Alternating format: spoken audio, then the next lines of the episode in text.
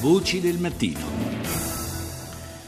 Parliamo adesso di internet, in particolare di una curiosa iniziativa, ha suscitato molto interesse, l'iniziativa lanciata dal eh, proprietario di Facebook, dall'ideatore di Facebook, Zuckerberg. Ne parliamo con Riccardo Luna, che è referente per l'Italia per la politica dell'agenda digitale europea. Buongiorno Luna. Un'iniziativa, dicevo, che è rivolta in particolare alle fasce più povere in India eh, e che punta a offrire in pratica l'accesso a internet in mobilità eh, in maniera gratuita. Eh, qual è il significato di questa iniziativa, sia da un punto di vista, eh, possiamo dire, proprio, tra virgolette, politico, ma anche commerciale, evidentemente? Punto di vista politico non c'è dubbio che oramai si, molti siano convinti che internet sia una questione di, di, diciamo di, cittadinanza. Se uno non è collegato alla rete non può essere pienamente cittadino, non può esercitare i propri diritti, non può informarsi davvero su quello che succede, quindi diciamo essere connessi o non essere connessi è diventato un diritto, tanto che se ne parla eh, in tante dichiarazioni e anche in alcune costituzioni come un diritto universale, quindi è fondamentale essere connessi a internet. Oggi sono in 2 miliardi di persone e, e Zuckerberg tra gli altri ha lanciato l'idea di appunto connettere gli altri 5 miliardi di persone. Non lo fa solo Facebook, l'ha fatto anche Google, l'ha fatto per certi versi anche Wikipedia, lo fanno in tanti, se ne parla da tanto tempo.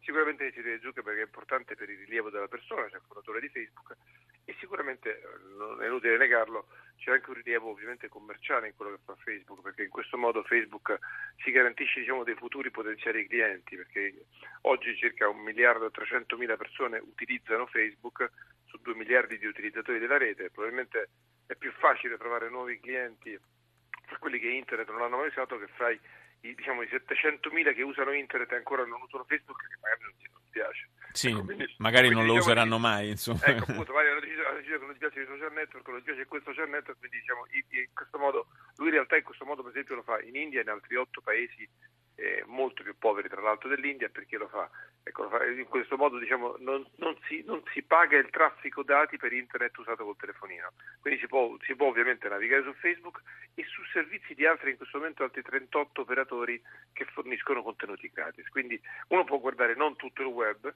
ma diciamo 38 tipi di servizi del web accanto a Facebook che consentono appunto di navigare gratis quei servizi.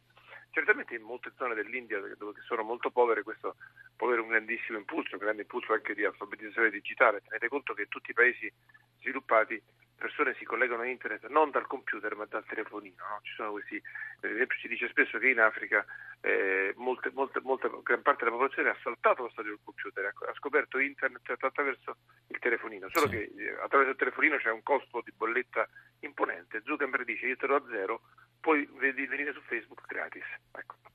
Quindi comunque un'iniziativa importante che offre insomma, de, de, degli squarci di prospettiva davvero interessanti, però eh, il fatto appunto che ormai essere collegati, essere su internet o non esserci fa veramente eh, la differenza anche dal punto di vista, come giustamente ricordava eh, Riccardo Luna, di, di, di, cittadinanza, di piena cittadinanza. E questo ci fa anche riflettere molto sui dati relativi al nostro paese, dove eh, l'accesso a internet ancora eh, per molti mh, è una sorta di tabù. Beh, noi abbiamo un, un, altro tipo di problema ovviamente rispetto all'India e agli altri otto paesi interessati al progetto di Zuckerberg. Noi abbiamo un problema di una banda che si chiama ancora banda larga ma in realtà è abbastanza stretta, quindi diciamo, siamo tra i paesi con il, il peggiore servizio di connettività d'Europa, cioè, la navigazione è troppo lenta quando uno vuole navigare, ci mette, non riesce a scaricare un video, non riesce a fare una, una videochiamata, quindi la banda è ancora troppo stretta, tanto che appunto il, pro, il programma adesso di cui parla il governo è una banda ultra larga che è l'obiettivo che siamo dati come Unione Europea di raggiungere tutti i paesi con una banda veramente molto larga, si parla di 100 megabit per ogni persona.